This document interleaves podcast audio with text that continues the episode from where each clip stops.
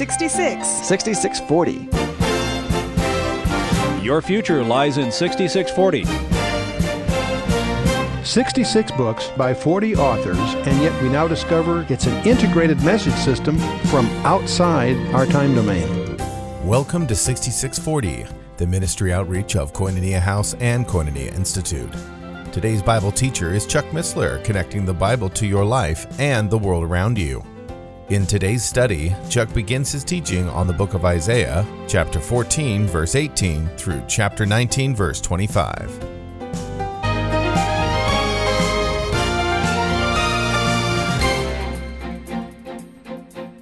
Last time we uh, really jumped in feet first. It's one of those evenings we took, I think, five verses and really spent the whole period of time on that.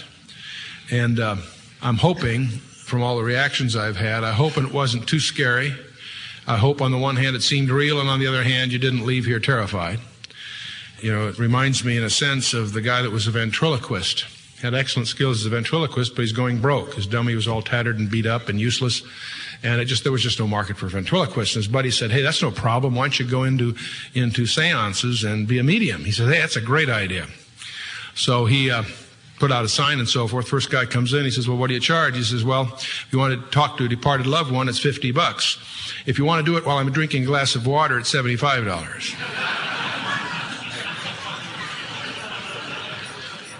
I think my wife is right. I have a perverse sense of humor. you pray for him right. But speaking of not getting the point, I hope that uh, Isaiah 14 wasn't too rough last time.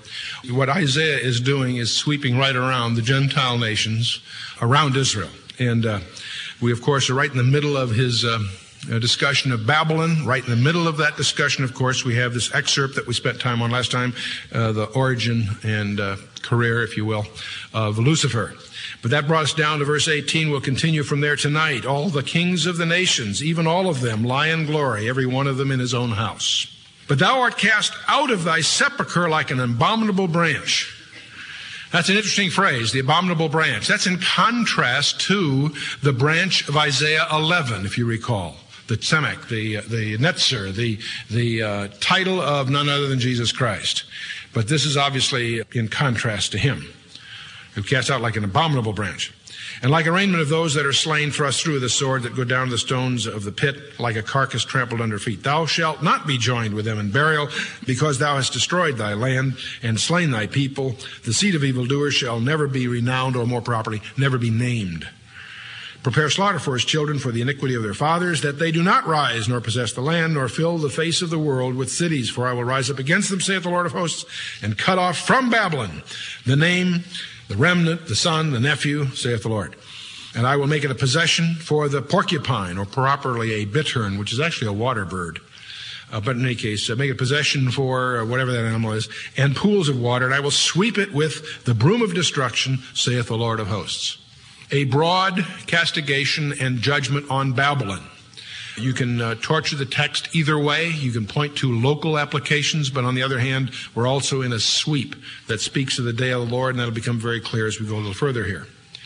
Anyways, that wraps up Babylon. Now he takes uh, the next th- uh, four verses. Uh, Isaiah focuses again on Assyria.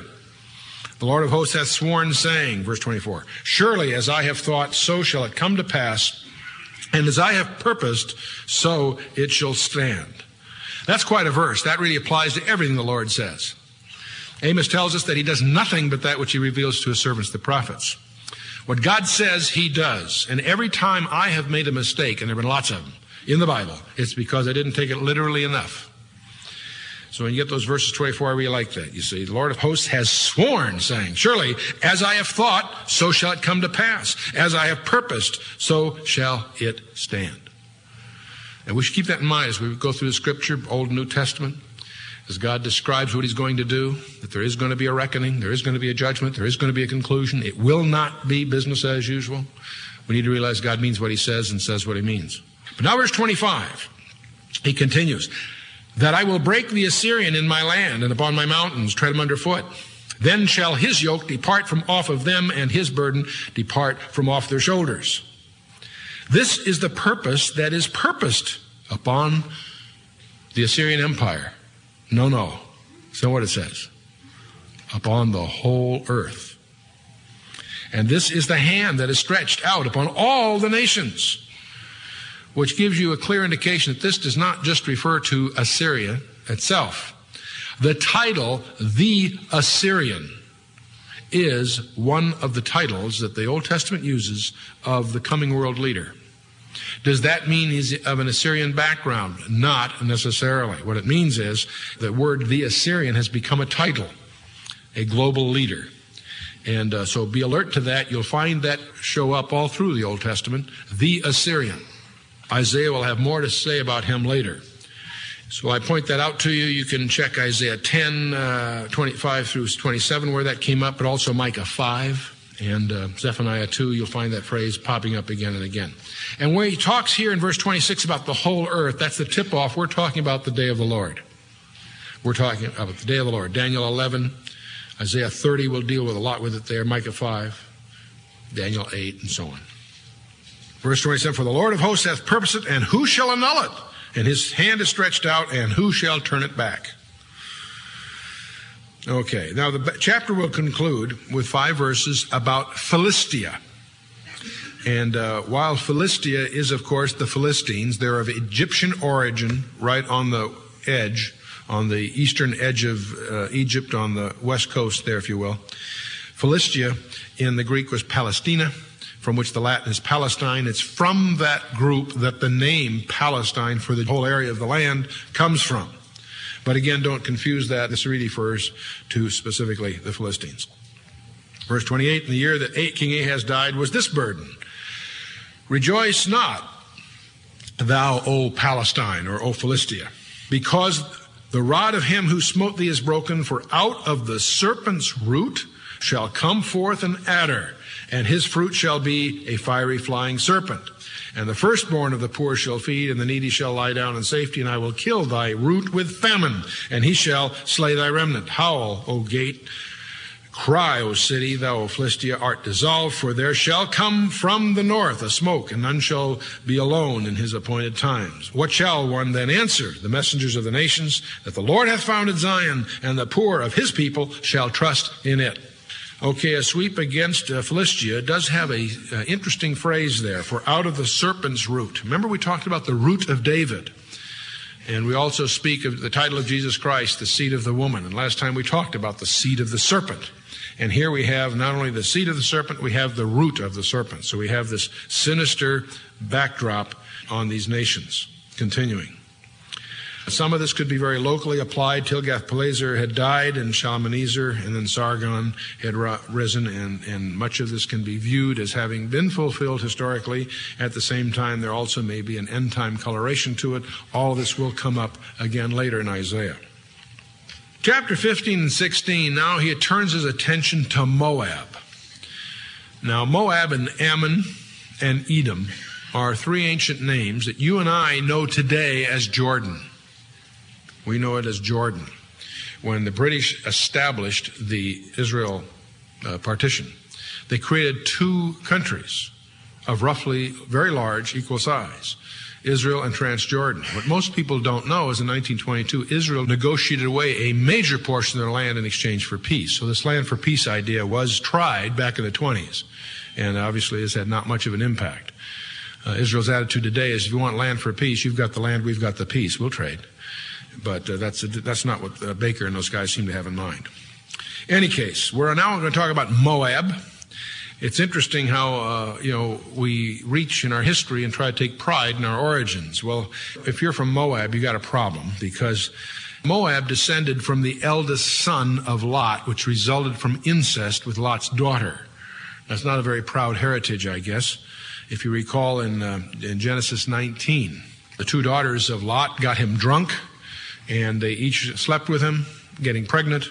The oldest had uh, Moab as a son, and the younger one had Ammon. So Moabites and Ammonites came from that incestual relationship, which is uh, pretty grim. Now, Moab historically pretended to be a friend of, of Israel, but then um, uh, really ended up turning on them. And symbolically, if you're into typology or, or spiritual perspective, that whole issue seems to suggest uh, having a profession without legitimate claim.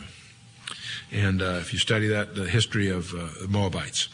Moab uh, also emerges in Numbers, if you recall, when um, the king of Moab was a guy by the name of Balak. And in Numbers, we have this fascinating character surface by the name of Balaam.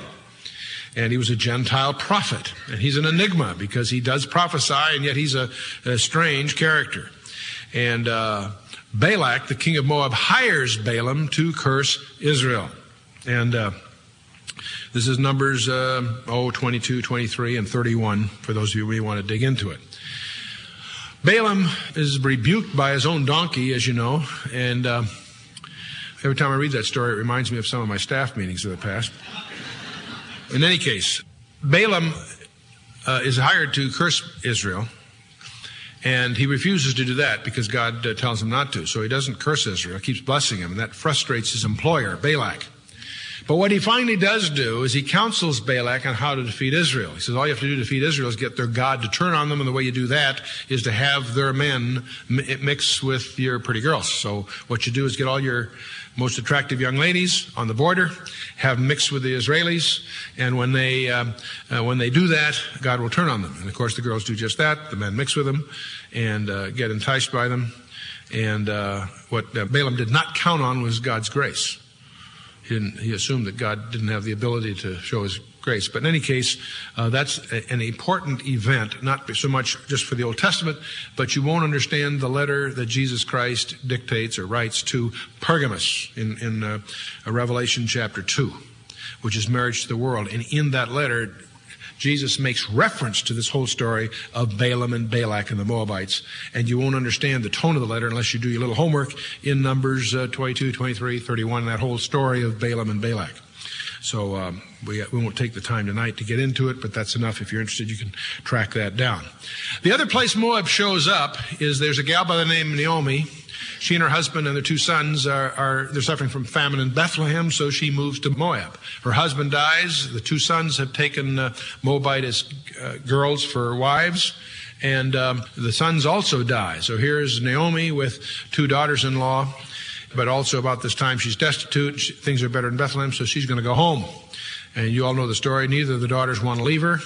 She finally insists they do, one does, but Ruth refuses to leave, clings to Naomi, and you have the incredible love story in the book of Ruth, a four chapter book that is an incredible love story, even by secular literature standards, but also the key to understanding Revelation 5. So the whole uh, background and study of Ruth I commend to you. But that's again, remember she was a Moabitess. She's a Gentile bride that shows up in the family tree of Jesus Christ, being the grandparents, great grandparents, whatever, of David. And uh, when we celebrate the shepherd's fields at Christmas time, those fields were probably the fields of Ruth and Boaz, as portrayed in Ruth uh, chapter 4. So it's a worthwhile study of Ruth and Naomi and all of that.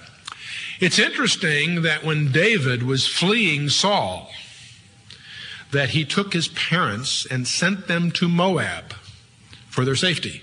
Saul was after David. You all know the story. Did it ever occur to you that his parents would be in trouble, right? With the king being after David. Why would David feel that his parents would be secure in Moab? Because he was a descendant of the Moabites in the sense of Ruth. See? Interesting. So, anyway, that's a little background on Moab. But Moab uh, pretends to be a friend of Israel, but really isn't, and turns on them, becomes Israel's enemy at several, several occasions in the 11th hour. And so we have the judgment of Moab in uh, Isaiah 15 and 16. We'll whip through it. You might also make a note for those of you who want to do some extra study. This same judgment is a major subject of Jeremiah chapter 48.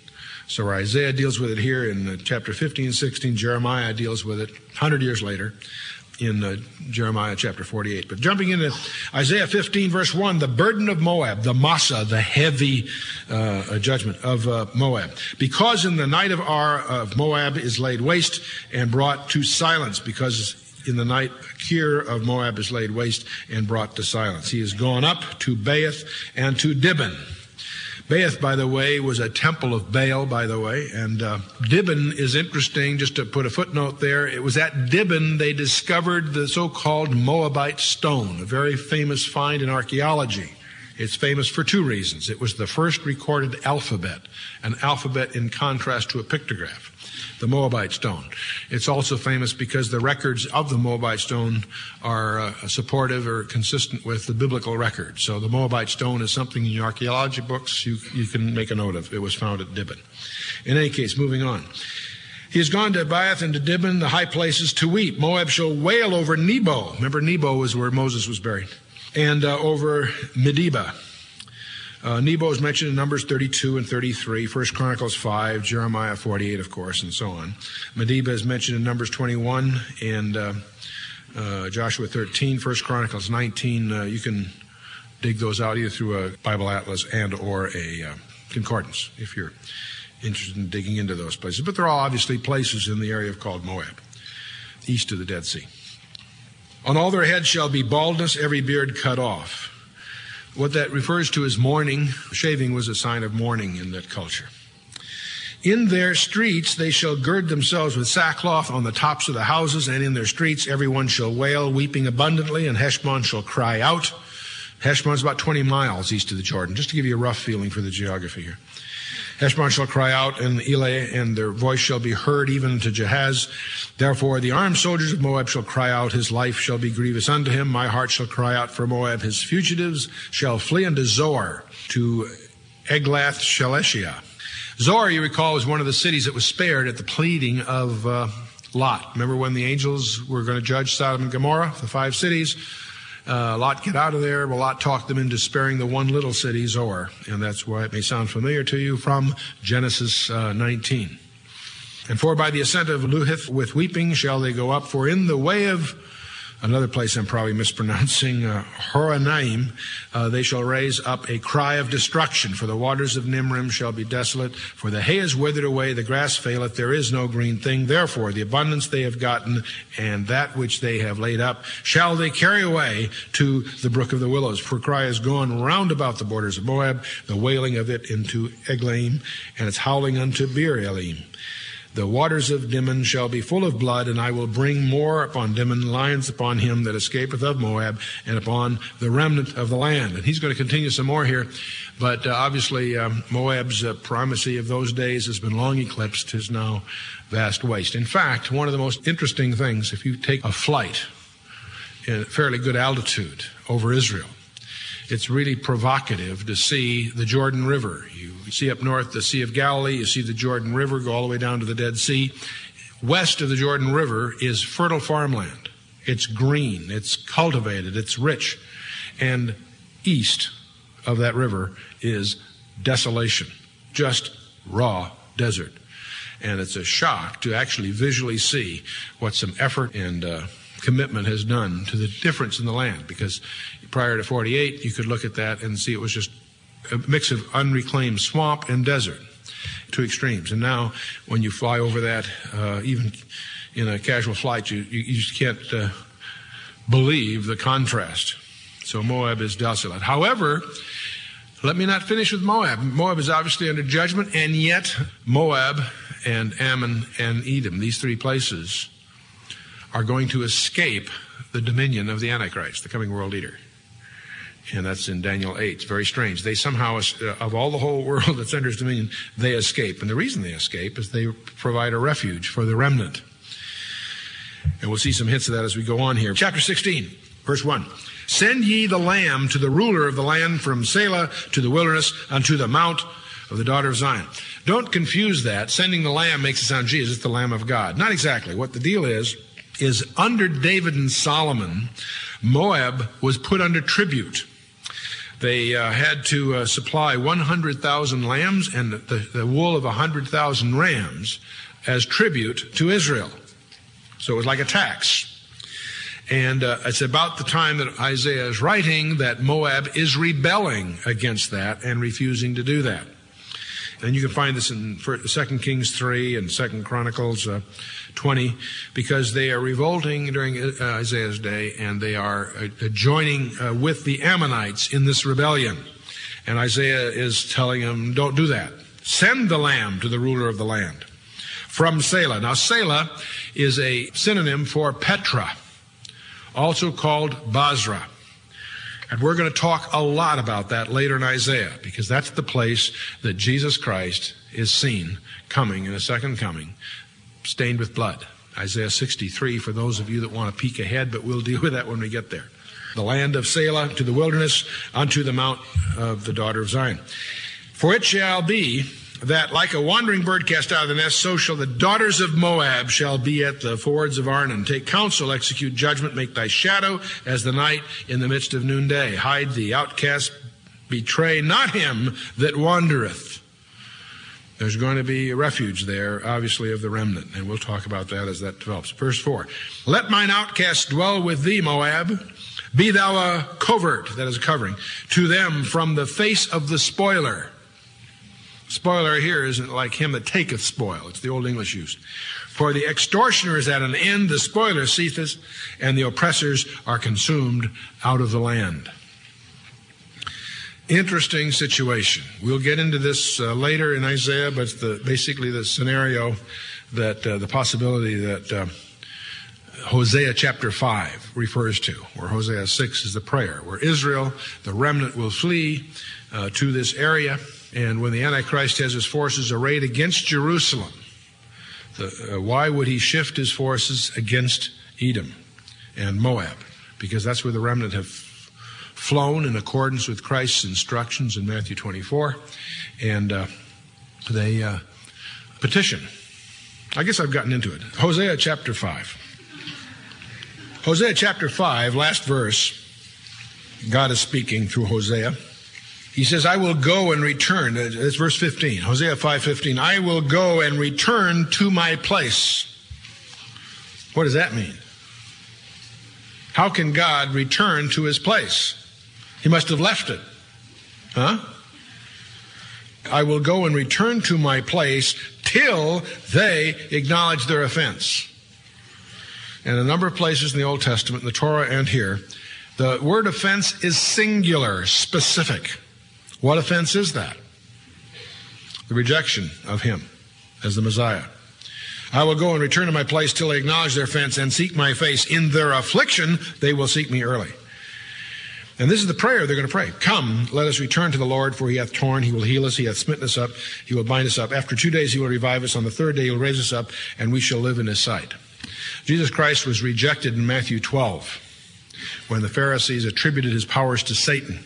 That's what gives rise to the unpardonable sin. And that's when he says, A wicked and adulterous generation seeketh after a sign. There'll be no sign given it but the sign of the prophet Jonah. And that obviously is a, fulfilled in his resurrection. As Jonah spent three days and three nights in the fish, Son of Man, three days and three nights in the belly of the earth obviously a prophecy of his resurrection, but there are some scholars that believe it has a double reference, that it also refers to the prerequisite condition of the second coming of Jesus Christ, not the rapture. He comes back twice, once for the church, once for Israel. When he comes back for Israel, it'll be in response to their petition to ask him. And when they do, three days, and he interrupts the attack at Edom and Petra. And Isaiah 63 describes his physical appearance where he's bloodstained, having fought on behalf of his own.